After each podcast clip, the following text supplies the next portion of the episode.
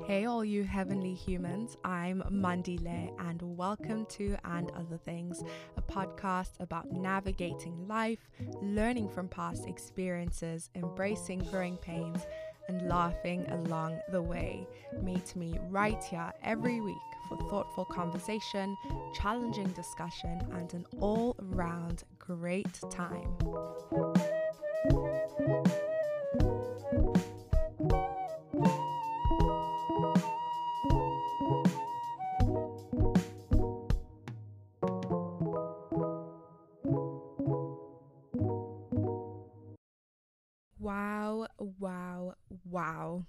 Happy Monday, happy February 1st of 2021, and happy Black History Month, y'all.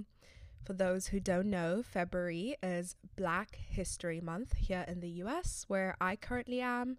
And from my understanding, BHM is a whole month to celebrate the contributions of Black people here in the US, which is something that I'm still learning about as I wasn't born here in the US and I'm not American.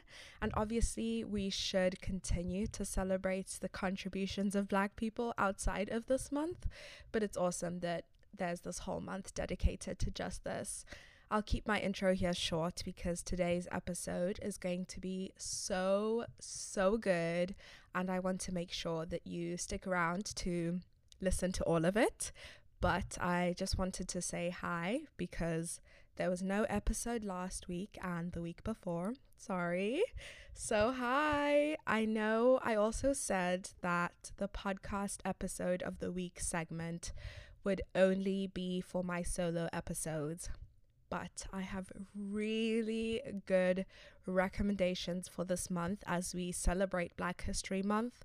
So, today's podcast episode of the week is from the New York Times podcast 1619, and it's the first episode of that show the fight for a true democracy. Now, in the episode, the journalist Nikole Hannah-Jones, who's the host, takes us through a short history lesson, if you will, that highlights the fact that the democracy that is the USA as we know it today would not have come about without Black people.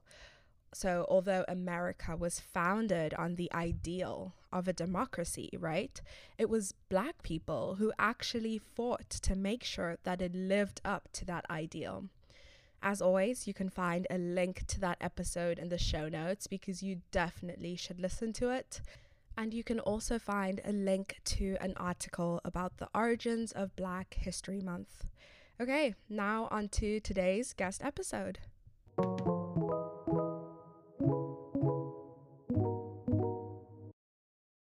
I'm very excited to be joined by another guest who I'm meeting for the first time via Zoom. Her name is Tanya. She is a 22 year old Zimbabwean British educator who is passionate about decolonizing education. She's also interested in music and fashion. Hi, Tanya. Thank you for being on the podcast. Hi, thank you so much for having me. I'm yeah, really happy to be here today. I'm excited. How are you doing? I'm doing good. I mean, considering the state of the world, I'm actually doing yeah. pretty well. So, how are yeah. you doing? I'm good. It's been a, a wild ride, but we're we're moving. yeah. Okay, so um, we're gonna start with what I like to call the pre-game, and that's where I just ask random questions just to get to know you better, and so the audience knows you better. Does that sound good? Yeah, sounds great. Okay. If you could arm wrestle any historical figure, who would you choose and why? Oh my god. oh, um, any historical figure. Mm. I say Robert Mugabe. You know. Yeah. you know, I was thinking very, very ancient, but now thinking about it, I would love to pick his brain. I would love to kind mm. of just get to know him. And I think an arm wrestle would be a funny way to do that. So yeah. Yeah. He's a very that, interesting character. that's really interesting. do you think you would win? I don't think I'd win. I think I would quiver and I would be scared. So I wouldn't really put up my best fight because I would be like, wow, I'm in front of Robert Mugabe today. So who knows? Yeah.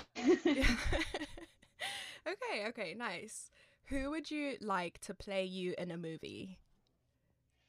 Mm, I don't know actresses' names.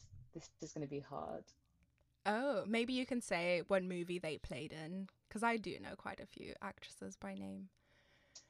Because I'm trying to think about looks as well as like personality, and I'm just thinking. Mm. Mm, you know, I'm gonna say Tracee Ellis Ross, just because. Ooh. Yeah, because I think she has the same like um. Well, not exactly. In I've been watching Girl- Girlfriends a lot, right, recently. Love that show, so good. Love it so much. So I feel like um Joan has the same high energy that I have. Hopefully, I'm not as crazy as her. So I think yeah. she's wild. yeah. she's you know there's the character in tv shows who you just want to like throw your shoe at sometimes like, yeah that's joan for me yeah i mean there's lots of characteristics i don't like about joan but in terms of like the high energy and because yeah. you put me on the spot and i haven't had too much time to think about yeah. it she's the first person that comes to mind so tracee ellis ross so would you have her play you when you are older i guess when you are older because she is much older I suppose, yeah. I was probably thinking Tracee Ellis Ross during the age when she, she was, was, younger. Yeah, okay. Yeah. yeah, yeah, yeah. yeah. Okay. Awesome. And what's one of your pet peeves? Oh, let me think. Bad drivers. yes. I get I get a lot of road rage, so I just hate people that just bad drivers or like people that just um beep at you for no reason like yeah. calm down there's no need to yeah that's a good one. I I don't drive, but I hate drivers who don't stop for pedestrians because I am like a pedestrian through and through.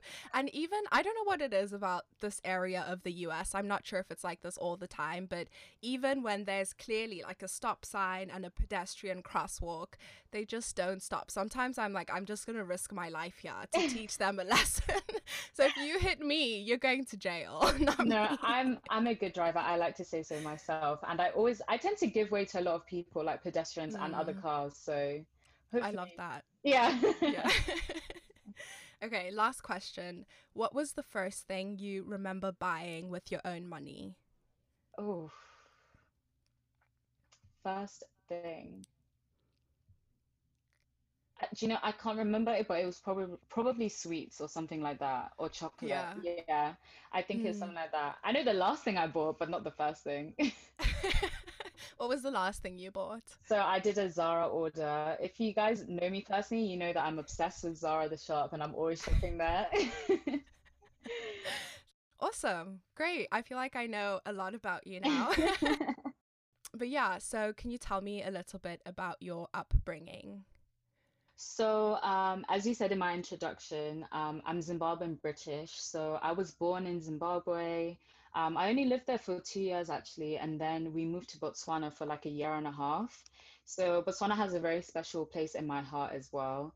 And I moved to the UK when I was five, and I would say my upbringing was interesting because where I lived was a predominantly white place, and mm. I always felt so out of place, but something that I always wanted to go back to like my Zimbabwean roots. That's something that I made sure I never lost in terms of like speaking my language, um, just embracing it, even though I felt like I couldn't necessarily embrace it with the people around me. Mm. Um, so yeah, I think generally like my childhood was very much like um, it was fun because where I lived was such a cool, adventurous place. Like we, I lived like on an island, so we could go to the beaches and stuff like that, like in the south of um, England, which was really nice as a little kid. But the fact that it was very like predominantly white and there wasn't very many like black people or any ethnic minorities itself, I think mm. that was quite challenging.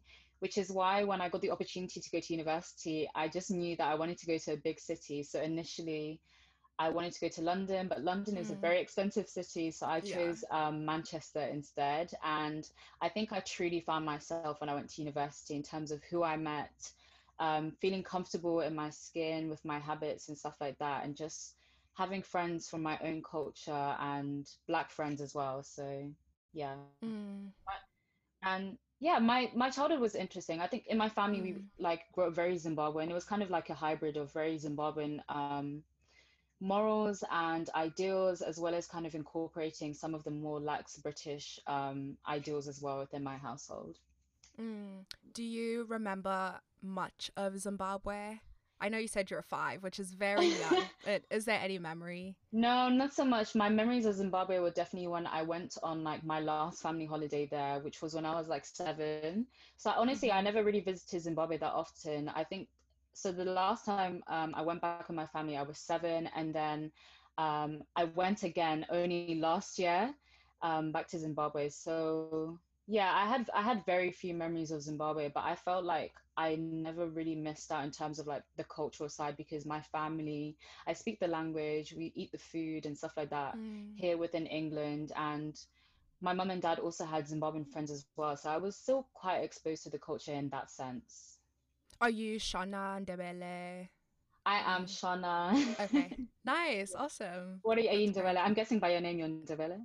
My dad is, but okay. we speak Shona at home and English. Oh, yeah. okay. Interesting. Yeah. Interesting. That's yeah. great. And so when I was in college, I learned about this phenomenon where I'm I can't remember the name, but it usually happens when um, people who are from one country move to another country and they start to feel a stronger connection to their home country, even yeah. though they are far away. Do you have that sense of feeling strongly connected to your home because you are far away? A hundred percent. I think like when people ask me where I'm from, like I it's only really t- like this year I started saying Zimbabwean British because mm. I I started to acknowledge okay I grew up in Britain so I do have like that British side but I'm not gonna lie growing up I just wanted to push the British part away um, and I think also because um, I now have um, British citizenship, but I didn't get that till I was like 17. So I grew up like with my Zim passport for mm. a very long time, which a lot of people in Britain tend to as quickly as possible get their British citizenship. Um, but yeah, it's just I think because a where I grew up was predominantly white, and I didn't have like you know the Zim society around me aside from just my family as much like I was always yearning to kind of like connect to the Zimbabwean side and yeah. you know as um I'm sure any immigrant can relate um, when you live in the UK or maybe even the US you never really feel British anyway because you're not white mm. so yeah. that's probably another reason why you latch on to um, your mm. the the, the um, country of your parents or the country of your birth mm.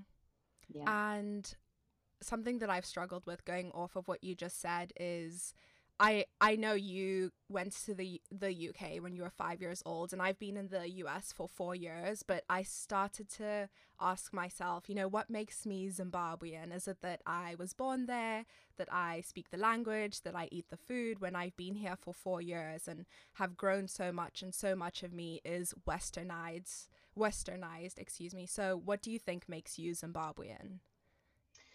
Um it's little habits like um mm I had my cousin over Christmas and he's born and raised in Zimbabwe like you and he mm-hmm. was just mm-hmm. like, "Oh, even though you've grown up here, you can't take the Zimbabwean out you." To the simple things of like how I'll still be eating chicken feet and stuff like that. I know that sounds so ridiculous, but like or yeah. um the way that I eat my chicken like down to the bone, which like in the West like they're really leaving a lot of scraps on um my expressions like mm. um because at home um we speak shona or like shonglish i always say but like mm-hmm. there's all the zimbabwean and shona expressions i always have um my mindset as well like yes i do have westernized ideals but also i still have a lot of like zimbabwean ideologies and mm. ways of thinking but um yeah i would say it's the little things is what makes me zimbabwean just like the little habits that like zimbabwean people would do or um, those with dual heritage of dual like African heritage would do something like that. So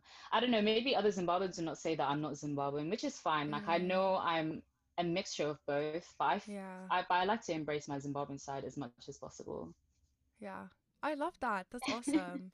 and so you have this blog, Instagram blog. Is it? Did it start on Instagram? Yeah, so it's still just okay. on Instagram. The website is still not around as much. people have been asking me when is going to launch. When I have the time, I'll have a website. Mm. yeah, so I have um, an Instagram blog called Never Taught in School, and mm-hmm. um, yeah, I think I started it when I was in university, um, mainly because I just hated how um, African people and Africa itself was portrayed um, in the media. Um, like I said again, like because of where I grew up, I grew up to kind of feel that I shouldn't really like embrace that I'm Zimbabwean, especially being Zimbabwean of all the mm. African countries. And like, yeah, um, yeah, and it's just like constantly in the media, you would have like everything you see is constantly like starving children, poverty, and like, of mm. course, that's um, part of like Africa. It's not to say that that doesn't happen, but that's not all it is. And I think going to university and then having and making international friends, I made a lot of friends um, from mm. abroad, from the Caribbean, friends that grew up in Botswana, friends that grew up in Zimbabwe as well. And to see like their lifestyles um, is really opposite to what they portray in the media. Yeah. Um, yeah, I just knew that I needed to have a blog where I could learn about all the things that I wanted to learn about. And it was also partially inspired by my father because a lot of what I know about Zimbabwe and Zimbabwean history or African history is to do with what my dad always told me and the stories he told me. And the fact that I loved history as a subject when I was in school, mm. but hmm. very much the focus is on um, European history and British history, which is fine. But even within British history, you don't learn about Black history. There's a lot of um, contributions by immigrants and Black people, African people, and Caribbean people that is yeah. completely um, voided and erased. And I just felt like, you know, it's time that we actually start learning about the diversity of our culture and mm. yeah. Yeah. That's really awesome. I love that. And I think it wasn't until I think when I got here and um, until I was exposed to just the open mindedness of people here that I realized just how limited our education system was and i grew up in zimbabwe and mm-hmm. I, I went to a private school and so we did um, the cambridge curriculum yeah. and so we learned european history i know american history we only spent one year on zim history and it probably was like two terms out of the three and so what does decolonizing education mean to you Oh, that is a very tough question. I think decolonizing education really just means dismantling white supremacy because mm. um, part of the reason why we look at Africa in the lens that we do, or why the media tends to focus on Africa as being underdeveloped and mm. almost um, a synonym to savagery, is because I was watching this video actually, and this professor was saying how they wanted to hide our history because then mm. they could mm. justify a they could justify slavery they could justify colonialism because if we know that we are great then we're going to fight back and we're going to push off the idea that whiteness or white supremacy is the best thing. Mm. Even when we mm. look at Zimbabwean history, I remember I always look back to this reference look at Great Zimbabwe, the ruins, right? Mm. When the mm. first Europeans came there, they started saying how, oh, there's no way Africans could have built this. And they came up with the weirdest of theories of how, oh, there must have been earlier civilizations of Europeans who came and built this and then just mm. suddenly disappeared. Or the fact that in South Africa, like a lot of the similar ruins of like um, Great Zimbabwe, right? Of the same like era they used to hide them and um, they weren't really discovered or they weren't really exposed to the world till kind of like the mid or early 20th century mm. because um, the white colonizers that came over to South Africa wanted to spread the idea that they were the first people in that land in order for them to kind of what's it called have like the officiality of saying that no this is our land basically or to justify colonialism and it's just like crazy to me because um, we have such a rich history. Pre-colonial Africa is very different to what it is now. Like yeah. before we were undisturbed, we had great kingdoms. You look in West Africa. I don't know if you've heard of Mansa Musa, right? Mm. Um, this king from Mali. He was the richest man in history. Can you mm. imagine? Mm. And I think to the point where when he did his like um, pilgrim to Mecca, he um he gave out so much gold that he devalued the value of gold like because he was just giving out so much but like these things we don't learn about because um it's in the interest of white supremacy to look mm. down upon africa because then it justifies everything that they ever did to us and it justifies how it's in its current state so for mm. me sorry i just realized this is such a long no it's okay um back to your question um, yeah decolonizing education to me is just um, dismantling white supremacy and dismantling what we've been told is the norm and just kind of um, rethinking um, our current pieces of information rethinking what we mm. think is the status quo basically mm. and so twofold follow-up question I think some people would argue that because you you were raised in England that Yeah. you need to learn European history. Why would you need to know African history if that's where you were raised? Whereas, you know, I could say like I want to learn Zimbabwean history. That should be taught in school because, you know, Zimbabwe we need to learn our own history. So what would Yeah. you say to people who think like that? I would say that the European history that you're learning is not the true history. I, Mm. as someone who did history from, we have in the UK GCSEs, so we have this exam where you're kind of 14 years old, for example. I've been Mm. learning history for all my life, and then I decided to continue and pick history as an A-level subject, so as an option. Yeah. Not once did we we learned about slavery in the US context, but not once did we learn about the British Empire and the Mm. colonial acts. Not once did we learn about um, the Caribbean immigrants that came to England and helped um, rebuild the country when all the men Mm. had died from World War II. Not once did we learn about the Black Tudors that contributed to British society or to other European societies. For example, in Portugal, D- did anyone no one until recently i did not know there was probably over 200,000 black people living in portugal during like the tudor Mm. times not once did we learn about um, the black um, what's it called and the african um, armies and um, what's it called units that were in roman times in england Mhm. so when people try to say okay well why do we need to learn about african history because you need to learn about european history first of all think about the type of european history you're learning because you're not actually learning your actual history for once Mm. so yeah that's my answer is the history that the european history that you're learning isn't even the true history because you're erasing a lot of things and it does Mm. affect how we think in society there was even a recent article back onto the whole europe stuff where um, this white um, film critique was annoyed because there was indian soldiers in this historical film with um, Mm. sikh head garments for example. And he was saying oh the only reason that there's indian people in this film is for um, diversity. You're just trying to be woke and it's ridiculous because if he actually knew anything about history he would know that there was a lot of indian people that fought in world war ii for the british Mm. empire there was a lot of african and caribbean people so Yeah. because we don't learn about the true nature of european or um, british history things like that end up happening you don't really Mm. they don't even know their own history for once Yeah. yeah Yeah, that's really powerful. it's really powerful. And I think um I was watching this show on Amazon. Well, it's, I think it's a three a series of 3 or 4 movies um called Small Axe. I'm not sure if you've heard about it. i have heard about it and Have you watched it? I've not watched it. I think Okay. I have to be in the right mood, but I posted about it either on Never Taught in School on, on one of my other Instagram pages as one to watch. Um, Yeah.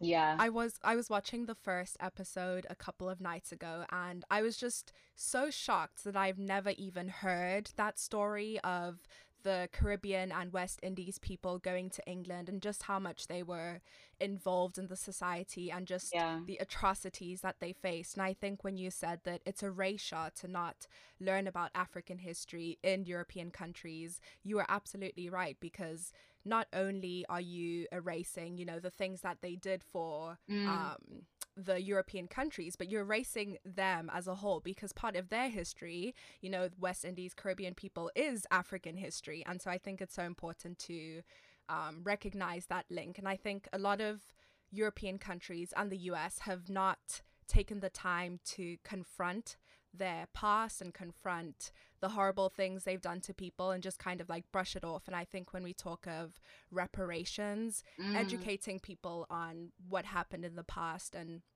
giving space to people in movies and art in school especially i think that's one form of giving reparations or repairing that relationship between colonizers and african people or um, you know other people who have been done disserviced um, over time and do you think that this so yours is an instagram blog and you're you are taking space on Instagram specifically to educate other people. Do you think that this is something that should be done in schools or do you see the movement taking space in the form of arts like movies, social media, things like that? It's something that needs to pe- penetrate all factors of society. So, in Mm. terms of schools, I'm going to plug um, a few organizations. There's a really big Yeah. organization right now in the UK called the Black Curriculum, and that was also founded by um, a recent graduate. Um, I think her name is Lavinya Stennett. So she's of um, mm. Caribbean heritage. And her purpose, or the purpose of that um, organization, is to implement Black studies or Black history 300, uh, 365 days of the year. Because in the UK, mm. we celebrate Black, Black History Month. I say we celebrate it, but to be honest, quite a lot of schools don't celebrate it unless you're from urban mm. areas. I don't think I ever did Black History Month once at school. Mm. So um, the purpose of her edu- her um, organization is to make sure that that history is implemented into um, the school curriculum because it is part of British society. And um, going off that as well, I think it's so important that we have it in the arts, we have it in what's mm. it called, in every factor. Like aside from never taught in school, so I do that more based on Afro Caribbean history. I also mm. have like um, a small coalition that I started recently after the Black Lives Matter movement, where me and a group of um, students from my sorry from my past university, mm-hmm. we started an organization called Teach Black Studies. And mm. so the aim of that is to kind of decolonize higher education and implement, you know, Black studies or African studies within university spaces. Because even in the courses, you know, the post-colonial politics and the kind of like African history and African studies courses within universities, you will find that they're actually not very well decolonized and they still mm. have like remnants of white supremacy within them. Simple things like for some reason a lot of the african studies courses are all taught by white cis males and mm. there's such there's not many black you know professors teaching these courses so you kind mm. of having mm. this point of view of um you know the european gaze within subjects that you know we should be looking on a different direction Mm. Yeah, I think I think having series like Small Axe is absolutely brilliant because in the UK, I'll speak in the UK context, we have this reliance on thinking, oh, racial tension, racial issues is a US problem, slavery yeah. is a US thing. And it's like, no, slavery or colonialism is very much something that's um, ingrained in British society. Mm. Racism, discrimination is something that's ingrained in British society. So we also need to um, look at how to dismantle that in any ways we can, whether it's arts, music, um, mm. education in schools. But I think for me, um, my main focus is education in schools, and obviously, yeah. like, um, yeah, yeah, I yeah, think but after the Black Lives Matter movement earlier this year, I think we realized just how far reaching the prongs of racism are. And I definitely, before coming to the States, thought it was something that only happened in the US, and that's maybe because of just how much space black people have taken in media, how much their stories are told, which is still not enough. I think there's still so much room to be taken, but you don't see those same stories. Like I was saying with Small Axe, that was the first time that I'd heard, you know, I know about Windrush and things, but that's from, you know, coming across it by accident. But I feel like there needs to be media that is purposefully used to tell the stories of people who have been, as you said, erased. Yeah, it's um, very true. Even with um things I learned so much from Black Lives Matter because yes, mm. I grew up mm. in the UK, so I understood the racial problem in the UK, but recently I started connecting with some creatives, some black creatives in Australia, which mm. I don't know much about, but I was so shocked to find how racist that country is and all the yeah. issues that happen there. And again, I think the Black Lives Matter movement also highlighted all the issues within those countries as well that people don't tend to focus on because everything is very much, oh, okay, it's just the US, it's all about the US. But it's yeah. racism and white supremacy is something that is worldwide and it's in every single country. So yeah. Yeah. I think the reason that it it almost seems like it's a US problem only is that it's so ingrained in the way that we do things that we don't even realize that this is you know the power of white supremacy.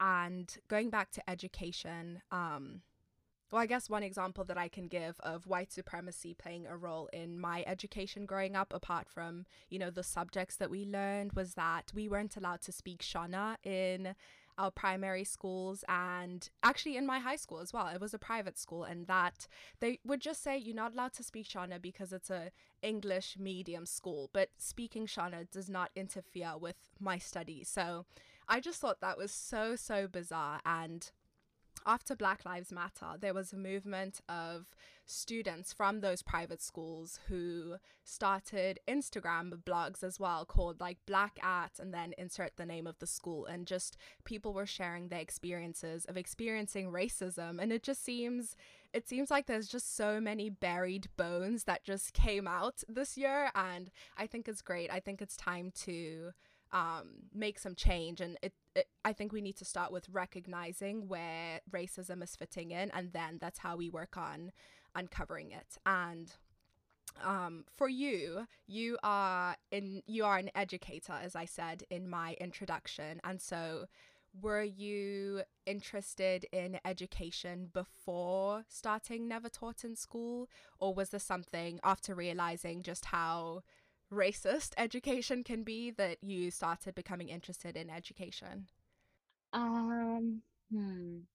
I think in terms of um, me being someone that actually decolonizes education, that was something that I discovered after starting Never Taught in School. Mm. However, I've always been interested in discovering and learning history um, just in general, like especially um, my own history, Afro Caribbean history, and even just history of um, what's it called, marginalized people. That's something that mm. I'd always had an interest in.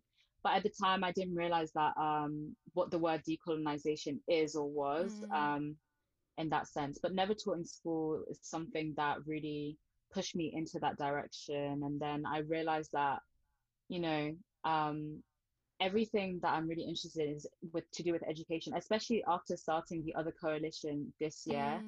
Mm. Um, I was someone that was running away from like education or teaching as like um, what's it called a career, and I was like, no, I don't want to do that. I just want to mm. do other things. And yes, I have interest in other things, but I kind of realized like if all the organizations or all the kind of like um, you know projects that i'm starting on are so what's it called based around education then it seems that's that's something that i know i want to go into as like a future career.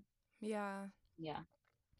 And so you are interested in well you are doing a what did you call it? A formation?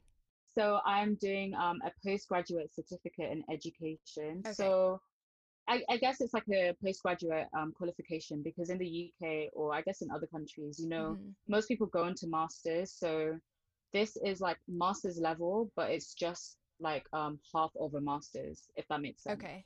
So, for example, if I wanted to turn it into a master's, the master's it would be it would be a master's in education. Okay. Yeah. I see. And so, with that, you told me earlier before we started this call that you wanted to teach um, well, you would be teaching biochemistry and physics, right? Yeah, so that's um, mainly because my undergraduate is in biomedical sciences. So um, yeah. in terms of like options of what um, teaching qualification I could do, I could only really do that because that's what my undergraduate was. Um, mm. Um, so it's a strange story because people are kind of like, how come you're involved in like decolonial education and like history and stuff like that, but yeah. you did a science degree? Back in the day, I kind of like um, was like, oh, okay, what's going to get me a good job? Because if I study history at university, yeah. like the only thing I'm probably going to become is like a history teacher because having yeah. people become historians. So that's one of the reasons why I did choose science. And also, I do enjoy biology anyway, mm. um, which is a bit random, kind of like, oh, I have like the decolonizing education, yeah. but I'm also like into sciences. But you know, that's just that's, that's how me. it worked out. Yeah, it's just how yeah. it worked out basically. Yeah. Yeah, so I was going to ask with that, do you how do you envision yourself as a future teacher decolonizing the practice of science if at all? Oh, um I guess one ways I can decolonize the practices in science is encouraging um, more Black people into the what's it called into the subject because mm. there's definitely like um, obviously within science it's very much more white cis dominated like there's mm. not as many minorities in that subject depending on which one we're talking about in biology there's a lot of women and minorities mm. in it mm. but the likes of physics and chemistry that's how i can yeah. do and like I, I want to be kind of protective of like the black students because black students tend to, especially of Caribbean heritage, don't tend to perform as well in schools in Britain, for example. Mm. So I would love to be a role model for those students because there's not a lot mm. of black teachers, honestly, in the UK. Like there's very few of them. So um, I think just kind of like um, mentoring, obviously all my students as well, but specifically just uplifting the black students that who don't always get that same attention or the same level of love they would from their other teachers and stuff like that is ways I can decolonize it. Um, yeah. Yeah. Yeah. But you put me on the spot that one. I've never really how because I've always thought about I was like, you know, in history I can kind of make mm. my make my mark, but like in sciences I'm not really sure. But I guess that's yeah, it, think about, yeah. It could be easier to do and I guess, the humanities, like even thinking of literature, just reading more books by people of color. But yeah, yeah. in the sciences, it could be tricky. I'm not, I haven't studied science in a while, but I, um, is it more theoretical or more hands on? Because I imagine if it's theoretical, you could, you know, focus on reading or learning from textbooks written by people of color or something like that. Um, so it depends which subject. So there's so many mm-hmm. different types of science subjects. So for example, if you're doing subjects such as applied science, that's very mm-hmm. much more on the practical side. But if you're doing the likes of like physics and chemistry, it's very much like and biology to a certain extent is very theoretical. Mm-hmm. I think the mm. biggest issues of like um, education in the UK is like we have to follow quite a strict curriculum yeah. and exam boards. So like they tend to come with their own textbooks, but what I try to do is just like um, I can do this more with the older students, having topical mm. discussions, you know, um, going off topic sometimes. So, for example, ways I could also um, put in kind of like the Afro Caribbean history within science is talking about science history, for example. Mm. Like, even when I did history in um, my A level, so when I was like 17, 18, we had to do like a project and at the time I thought I was going to study medicine. So I did my yeah. um, topic on like, um, what's it called? The history of surgery, for example. Mm. And when I did my undergraduate, we had three units. So as much as possible in my undergraduate, I wanted to do like less sciencey topics. And I did like um, a subject called the history of science, technology, and medicine. Mm. And in one of those ones, um, one of the essays I wrote, I talked about um, the mental health um, pandemic within black communities for example mm. so there are ways to kind of link um you know sciences or biology with yeah. like other things or medicine as well is a really good way yeah. to link like um, sciences with minority studies and like um, what's it called disparities and that kind of thing so i can definitely kind of bring that into the wider like conversations i have in teaching yeah, I love that. When you were talking about medicine, reminded me of this um, podcast that I listened to. I'm not sure if you know the podcast. It's called 1619. Oh, I've never heard of it, but I'm gonna. You, I think you would really like it. Um, and they did this episode, so it, I think it's a six or seven part series, um, podcast, and each one goes through a different I guess, aspect of African American history. And the first one is about slavery. But the one that I wanted to talk about is the one about um, the healthcare system and how it just really does not benefit African Americans or Black people. And that's why, you know, so many women who are pregnant and Black are just more likely to die during childbirth. And it's just, it's the most it almost seems dystopian, you know, when you think about when people say, oh, you know, they sent the AIDS virus to Africa, like that sort of thing. It's almost like they're just doing these things or in putting these things in our systems to kill us off. And then eventually they will, you know, white people will be the only people in the world. Yeah. But yeah, that's off topic, but no, yeah, you should true. listen to the podcast. It's I, really I, good. I mean, even the same statistics you talked about pregnant women, that's actually mm. really similar in the UK. In the UK, mm. um, black women are three times as I think it's three times more likely, do not quote me on that, yeah. to um, die from childbirth or suffer from complications compared to white women. Mm. Um, so mm. those things can definitely apply here as well. Um, and um, you're speaking about disparities as well. Another Zimbabwean actually as well. He um, he's a med student. He recently um, started devising um, what's it called a handbook of how to diagnose dermatological conditions on darker skin.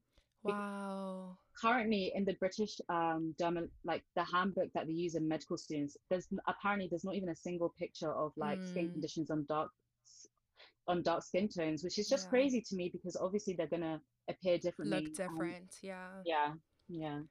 It's crazy. Yeah, so I, I really love that you are getting into this work and I'm sure there's so many ways that you can implement it in the sciences and I, I'm excited to see how um, the system can keep changing. And so I guess what I'm hearing is that they're sort of three pillars to decolonizing education. So there's like the subjects or the material that is used and what is taught in the classes. And then there's who are the people teaching that material and then who are the people learning that material. So getting more Black students into um, the classrooms. Does that sound right? Yeah, I mean, you've explained it in such a way that I would, I could not have explained it better. but I'm, I think because the subject is so like you know diverse and vague, a lot of people have different yeah. definitions. But I completely agree with that, hundred percent. Yeah, yeah, that's awesome. And so, do you think that this movement will become more mainstream and be implemented into the schools because like you said um, british schools and other schools are very strict and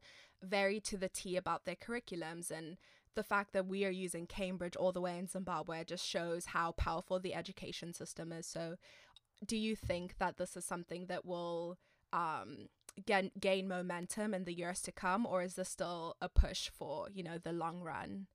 It's definitely a push from the long run because, to be quite frankly honest, the idea of decolonization has been around for um, a very, very long time. Like mm. when we talk about like certain Black scholars, like from kind of like the mid yeah from the uh, no from even like um before the 20th century you have things mm. like the fact that you had like the pan african congress and stuff like that i yeah. would say that is starting to decolonize in itself and then you had like more black scholars and like writers such as like james baldwin coming into the picture mm. and then fast forward to the 21st century i feel like the more modern decolonial um um, what's it called? Um, movement started off with um, I don't know if you've heard of Rhodes Must Fall. Mm-mm so it was like the movement that got started by um, students from Rhodes University in South Africa, and I think it started in like 2005, 2000. Oh, is this yeah. about the statue? Yeah, the statue. Yeah, okay, and, yeah, yeah, yeah. And like it began to like explode everywhere. So like anywhere, because there's a lot of um Cecil Rhodes statues everywhere, like in Cambridge yeah. and all that kind mm. of stuff. So I feel like that's when like the modern decolonization of education system kind of started. And then mm. obviously now we've had another resurgence of Black Lives Matter, yeah. Um, and I think that is now kind of more like the social media like side of it. So like now it's mm. kind of mm. widespread into the social media world. But I think until like um, white people kind of go on come on board to it and yes more and more white people are coming on board to it and understand why like um dismantling white supremacy is also something they need to do and something that benefits them as well yeah um, I don't think like the work is going to be completed anytime soon. I just think this is going to, mm. because realistically, we don't have equal rights or, yeah, um, yeah. And yeah, you can just see it in the way that certain society reacts and stuff like that. Like, this mm. is something that is still going to take quite a few more years to like accomplish. Yeah. Yeah, which is unfortunate. And I was listening to another podcast. I really like podcasts, which is why I have my own. But they were talking about um, all the statues that people were bringing down right after, you know, the murder of George Floyd. Mm. And the one that I listened to was actually about a statue in England. Um, yeah. I can't remember who it was, but it was someone who enslaved people and. I can't remember who it was, um, but just like a very horrible person. And there was when people brought down the statue, there was a lot of backlash from people who are like, oh no, this is part of our history, you know, this is our town. Um, it's just white people who are so used to that, seeing that, and that's part of who they are, or at least that's what they think, you know, they're comfortable with that situation. And so, like you said, it's not until white people get on boards that we will see movement. You know, if there are people defending those statue, statues, excuse me, of people who kept slaves or enslaved people that there's no way that we can bring down those statues and then erect new ones of people who actually did good things, mm, you know? Mm. And, yeah. and I bring it back to the point about how erasure of history, because the thing is, they say it's part of our history, but it's part of um, a history through your eyes. Because mm. on that plaque, at no point does it ever mention about how he built up Bristol, where the money, the money that he um, got from the slave trade and how he benefited from that and stuff like that is very much about oh he's a pillar of because it happened in Bristol, the city of Bristol. Who was it? Um, you know I can't remember. Let me look quickly because I did actually okay. write a post about it. You know. Okay, great. Yeah. Oh, there we go. So his name was something Colston. Hmm. Um, I think Edward Colston. That's the mm. name. Yeah.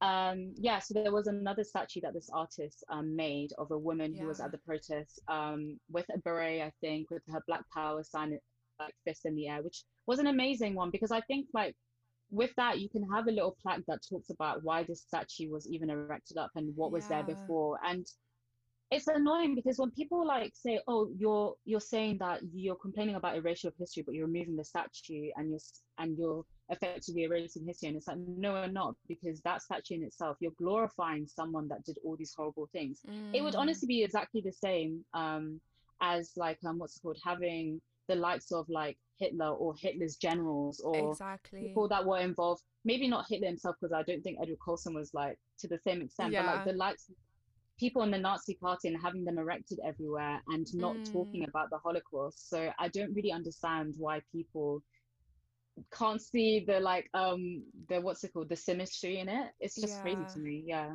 Yeah, it's yeah, but I really liked what you said about getting the people with the power on board first to see the change and hopefully we'll see some movement because education is something that's so prevalent in your life. I mean, you spend at least 18 years if you are obviously privileged enough to have an education, you spend 18 years of your most formative years, you know, learning about all of these things. And it really influences how you see the world. I mean, I can think back to my time in primary school and learning European history. I hated history, it was the worst subject. I would just like sit there and I was a good student, but I would literally fall asleep in history. It was the worst. So I just think that really shaped how I saw the world. And um, I talked about in my podcast thinking or not not thinking that I was white, but wanting to be like the white students because that's all that I ever saw when I went to school.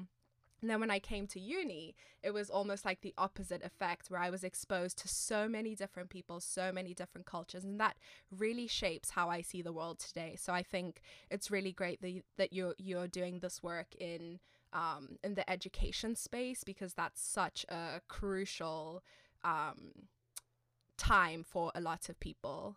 Yeah, definitely. And I've definitely been on a very similar journey to you, how kind of how we grew up and like our perspectives of the world during our schooling years and then how yeah. that flipped on its head as soon as we entered higher education and the people we met. So yeah. Mm, yeah. And so what was something that you've learned from doing your research that really surprised you that you didn't learn in school. I'm sure there's so many things because your page is like so so many resources that I can't believe that that's just been missing from education. But yeah, what's something that really surprised you?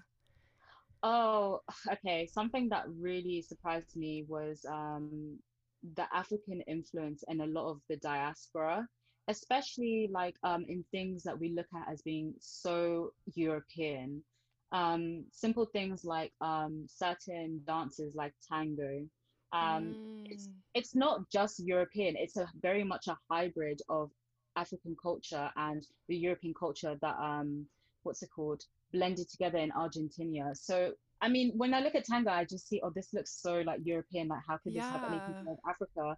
And I remember watching a lecture, and um, he w- the guy was pretty much speaking about how like the enslaved people and the kind of dances that you find there and how it was very much inspired by kind of like the Congo kingdom and stuff like that. And I was like, wow, like we really um, have shaped so much. Mm. Um, like for example, vaccination. Um, the idea, I think, to the idea to vaccinate against smallpox was inspired by how um, this enslaved African, what's it called, was um, I won't go into too much detail because then I'm going to yeah. go into the science side of it. But yeah. um, practices of what this enslaved African did and how the slave master then observed that and then he went and developed that.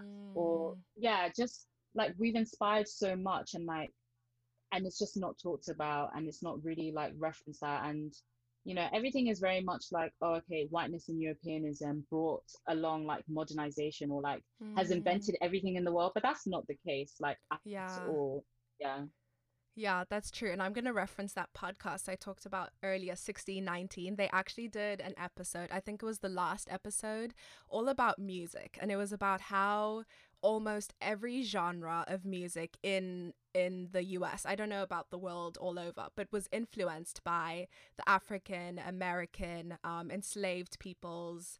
Um, yeah spirituals like the negro spirituals and how even in like you know the american i'm not sure if you if you've heard this kind of music but it's like the white american banjo like country hillbilly yeah. music was influenced by um african american music it's like the craziest thing and i think that's like when you talked about erasure that's like a huge huge form of erasure is just thinking mm. that you know that music is for white people and even country music i think country yeah. I, they talked about the white people listening to their enslaved the enslaved people singing in the fields then going and replicating it and like adding their own whatever touch to it so i think it's even if it's a hybrid i think there needs to be credit where credit is due so yeah. Exactly, exactly. Like you can even speak about rock and roll and like how El- yeah. a lot of Elvis's songs are just stolen from the likes of like um Little Richard and just like all these other black um, musicians that never made it because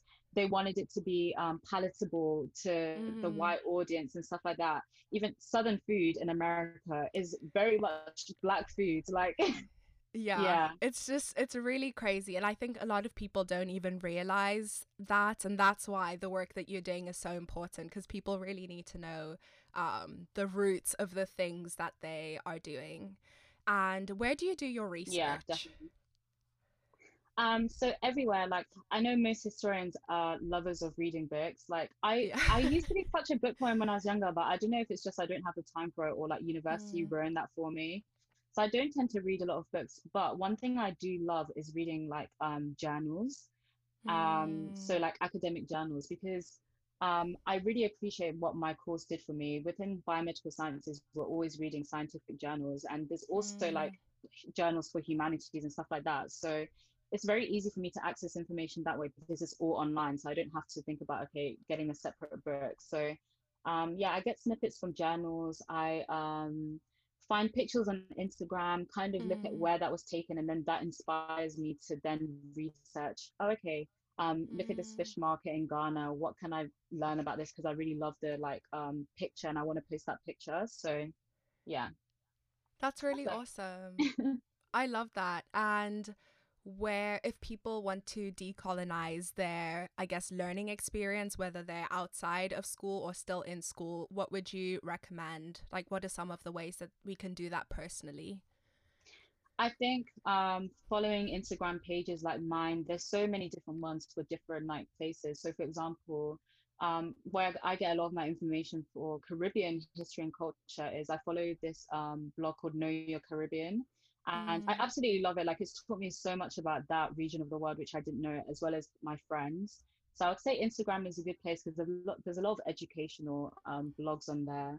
Um, reading books by African authors as well, because we mm. can fall into the trap of like, okay, there's a lot of writings about African culture and history and stuff like that, but it's very much in the scope of like we're being observed by the European yeah. and stuff like that, or like it's like you you know like how I was speaking about you go to uni and you're doing African studies, but every single one of your lecturers is white, and it's just a bit like weird yeah. because we're being studied as if like we're like oh look at this like as if we're like on Nat Geo or something like yeah. that. So there's also that side of it. So like I think if you want to get that perspective, try to read from like black authors if you can, hmm. um, in terms of that and um and decolonizing things. I think also think about how you think about things. Like um, one aspect of decolonization we i didn't really touch on was decolonizing your mind. Because mm. things like for example like if you're that kind of person who if you're like black or african and you see yourself as inferior start challenging those ideas and thinking why do i see myself as that? Or you're not proud of your like african country and stuff like that. Start challenging those ideas and thinking why do I think like that? Should I be thinking like that? So start decolonizing your mind because I think that's also really important. It's not just you know the white people, the people in power that needs um, that kind of power mindset needs to be dismantled. It's also us as well as Black peoples or people of African descent need to start seeing ourselves as um, worth worthy and worthwhile, and not seeing ourselves as how white supremacy wants to see ourselves. Wow, that is, I just love that. I'm going to snap to that. I feel very strongly about that. And I won't get into my experience with that. But yeah, I think that's a really great place to wrap up. Um, but yeah, I really want to thank you for your time. And just one last time, where can people find you? What's the name of your Instagram blog? Okay, so my Instagram blog on Afro Caribbean history and culture is called Never Taught in School. Mm-hmm. And that's on, yeah, on Instagram, as I mentioned. And if you're interested in specifically Black studies, you can also follow um, my organization, Teach Black Studies UOM. The UOM is because um, it started with the University of Manchester, which is where I did my undergraduate. So, yeah, oh, so okay. um, those see. are the two yeah, so those are the two main kind of Instagram accounts that I'm involved with, or organizations or projects that I mainly do. So you can follow me on Instagram in those places.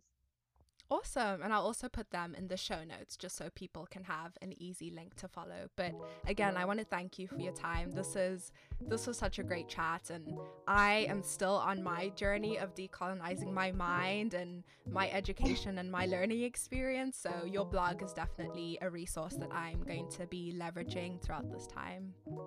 Thank you so much. I've really, really enjoyed this conversation and thanks again for inviting me on here.